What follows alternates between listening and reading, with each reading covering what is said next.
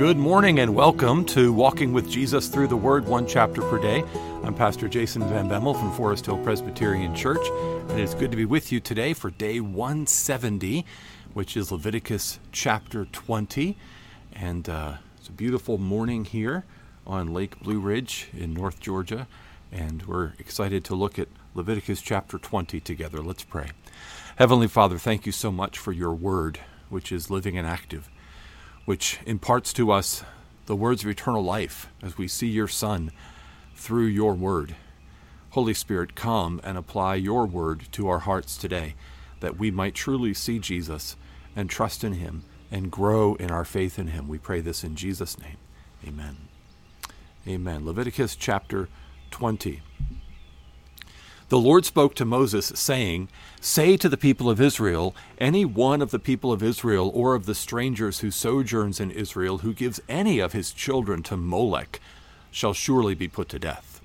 The people of the land shall stone him with stones. I myself will set my face against that man and will cut him off from among his people because he has given one of his children to Molech to make my sanctuary unclean and to profane my holy name.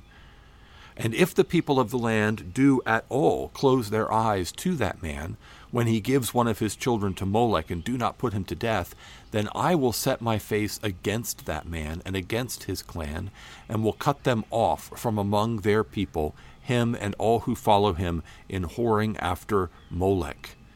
If a person turns to mediums and necromancers, whoring after them, I will set my face against that person, and will cut him off from among his people. Consecrate yourselves, therefore, and be holy, for I am the Lord your God. Keep my statutes and do them. I am the Lord who sanctifies you. For anyone who curses his father or his mother shall surely be put to death. He has cursed his father or his mother, his blood is upon him. If a man commits adultery with the wife of his neighbor, both the adulterer and the adulteress shall surely be put to death. If a man lies with his father's wife, he has uncovered his father's nakedness. Both of them shall surely be put to death. Their blood is upon them. If a man lies with his daughter in law, both of them shall surely be put to death. They have committed perversion. Their blood is upon them. If a man lies with a male as with a woman, both of them have committed an abomination. They shall surely be put to death. Their blood is upon them. If a man takes a woman and her mother also, it is depravity. He and they shall be burned with fire, that there may be no depravity among you. If a man lies with an animal, he shall surely be put to death, and you shall kill the animal. If a woman approaches any animal and lies with it, you shall kill the woman and the animal. They shall surely be put to death. Their blood is upon them. If a man takes his sister, a daughter of his father or a daughter of his mother, and sees her nakedness, and she sees his nakedness, it is a disgrace. They shall be cut off in the sight of the children of their people. He has uncovered his sister's nakedness, and he shall bear his iniquity. If a man lies with a woman during her menstrual period and uncovers her nakedness, he has made naked her fountain, and she has uncovered the fountain of her blood. Both of them shall be cut off from among their people. You shall not uncover the nakedness of your mother's sister or your father's sister, for that is to make naked one's relative. They shall bear their iniquity. If a man lies with his uncle's wife, he has uncovered his uncle's nakedness. They shall bear their sin. They shall die childless. If a man takes his brother's wife, it is impurity. He has uncovered his brother's nakedness. They shall be childless. You shall therefore keep all my statutes and all my rules, and do them that the land where I am bringing you to live may not vomit you out. And you shall not walk in the customs of the nations that I am driving out before you, for they did all these things, and therefore I detested them. But I have said to you, You shall inherit their land, and I will give it to you to possess, a land flowing with milk and honey. I am the Lord your God who has separated you from the peoples. You shall therefore separate the clean beast from the unclean, and the unclean bird from the clean. You shall not make yourselves detestable by beast or by bird or by anything with which the ground crawls, which I have set apart for you to hold unclean. You shall be holy to me, for I, the Lord, am holy, and have separated you from the peoples, that you should be mine. A man or a woman who is a medium or a necromancer shall surely be put to death. They shall be stoned with stones, their blood shall be upon them. That's Leviticus chapter 20 in the ESV. Well, where do we see Christ in a chapter like this? That's what we ask the Lord to do, is to show us Christ that we might believe in him. Well, again, as we've seen throughout Leviticus, Christ is the fulfillment of the law. He is the end of the law for those who believe. And so he is the king over his kingdom, and he calls us to be holy in him. Ceremonial things that were done in order to make God's people holy, like the distinction of clean and unclean animals and clean and unclean birds, these outward regulations, uh, dietary laws, and things like that, Christ has fulfilled in himself by making us clean through his sacrifice, resurrection, intercession for us because we are in Christ and he is in us. We are clean. That's what he said when he washed the feet of his disciples in John 13. He said, You are already clean because of the word I have spoken to you. And Jesus demonstrated his power to make people clean by cleansing every category of unclean person uh, in, throughout his earthly ministry. But the moral requirements of the law, the things that God calls us to do as His holy people because they reflect His holy character. They are, they are matters of, of righteousness, of obedience to God's creation order and moral law. Those things are still to be upheld, and yet within the church, because we're not a kingdom on earth and we don't have the power of the sword that's given to civil government. We have we have the sword of the spirit, the word of God. So we have a declarative and a ministerial power, not a punitive judicial power such as the government has. Romans 13, 1 Peter 2 make these kinds of distinctions clear, as well as Jesus' own words, uh, how his kingdom is not of this world. If it were, his followers would fight, and how he told Peter to put the sword away. So we no longer bear the sword, but the governing authorities do. And so we should keep clean of, we should keep separate from these things that are that are truly immoral, like gross idolatry and mediums and necromancers and all of these sexual uh, perversions. They should have nothing to do with God's people. But instead of imposing a death penalty, we're actually given a good example in 1 Corinthians of what to do. In 1 Corinthians, in the church in Corinth, there was a man who was violating one of these commandments. Verse 11 says, If a man lies with his father's wife, he has uncovered his father's nakedness. Both of them shall be put to death. Their blood is upon them. So there was a man in the church in Corinth who was sleeping with his father's wife, not his biological mother, of course, but his father's wife, his stepmom. And Paul said, Expel the immoral brother. He should be cut off. He should be expelled from the church. But then in 2 Corinthians, he says, well, if the man has repented, he should be restored.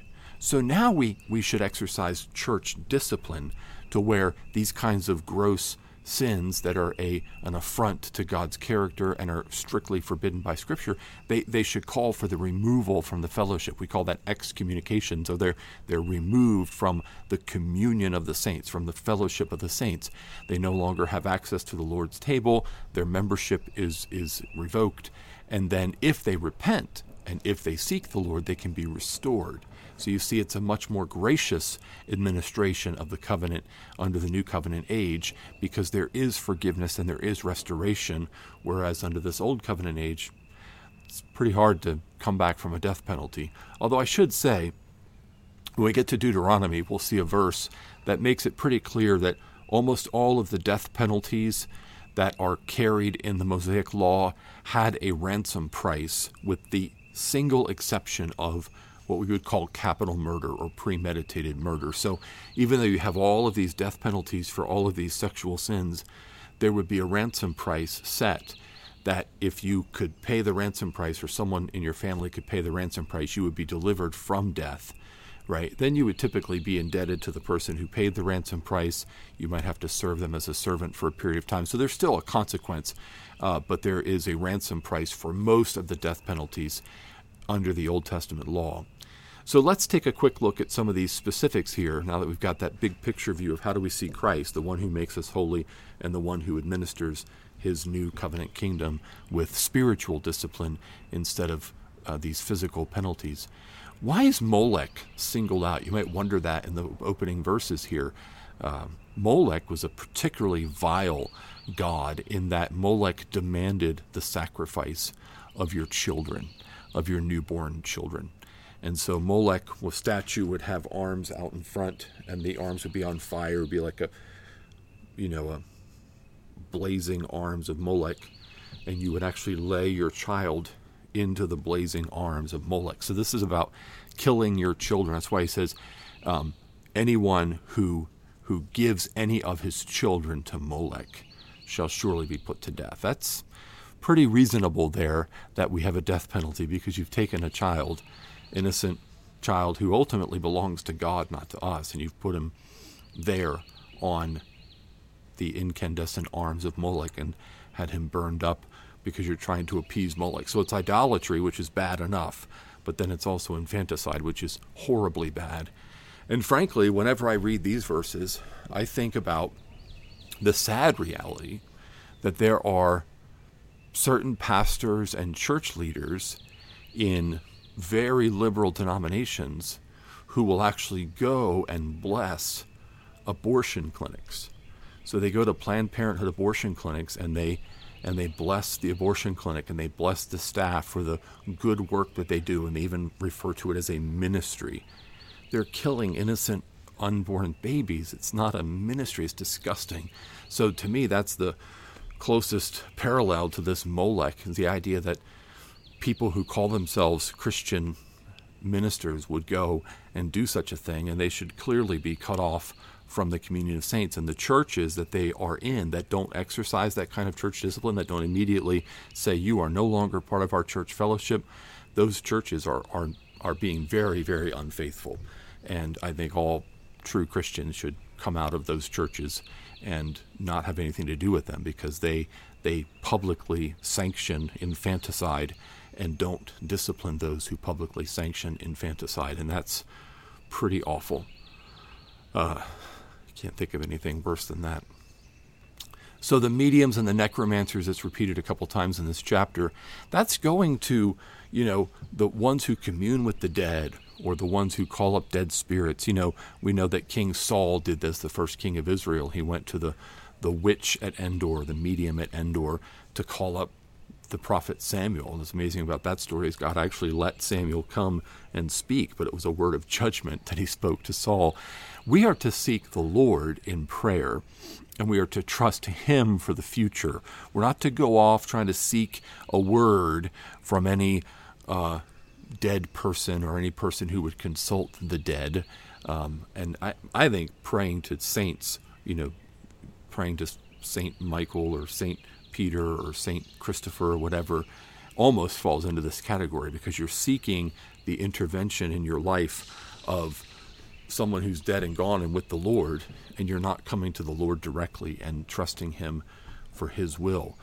Verse 7 tells us really the heart of all of this, and that is we are God's holy people the Lord is our God, and we are to keep his statutes and do them because he's the one who sanctifies us. Again, we keep them as they're fulfilled in Christ, but we are not to be like those who say, oh, this Old Testament law stuff, we can just set that aside because we have Jesus and that's all you need. Yes, all you need for salvation is Jesus, but if you've been saved in Jesus, you will want to honor the Lord with your life, and that will include honoring the Lord with your sexual life by having a wife that's appropriate and being faithful to her alone. And what's amazing to me is you can boil all these things down is that if you're married to a Christian woman that it's appropriate for you to be married to and you're faithful to her alone, all of these things are taken care of. And that is clearly what we are called to be and to do as Christians. You may be called to singleness, in which case you need to ask God for the contented heart uh, to remain single.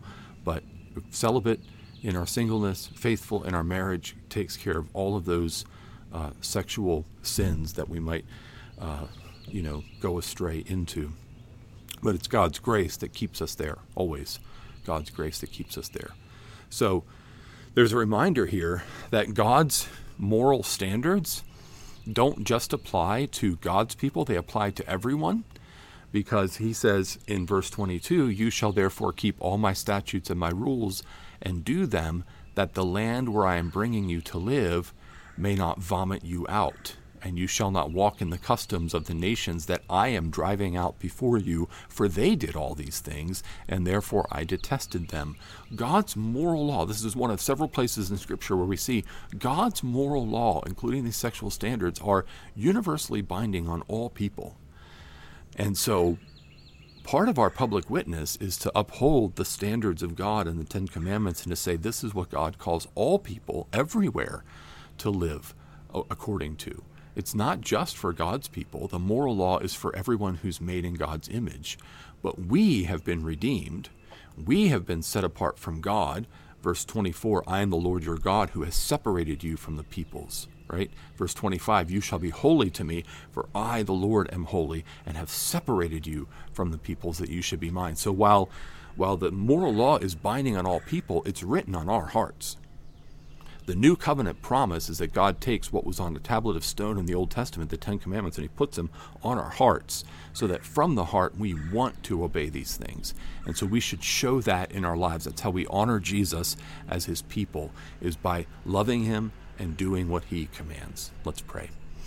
Heavenly Father, you have made us your holy people through Jesus. There's nothing we can do to make ourselves holy. Jesus makes us holy. You make us holy through Jesus. We thank you that He is the full forgiveness of all of our sins and our complete cleanliness before you. But make us from the heart obedient to your moral law, that we might reflect your righteous character as a light to the world, and as those who have been set apart by your grace, may we live for your glory and not for our own. We pray this, Father, in Jesus' name. Amen. Amen. Well, thank you for joining me for day 170, Leviticus chapter 20. I hope you have a blessed day in the Lord.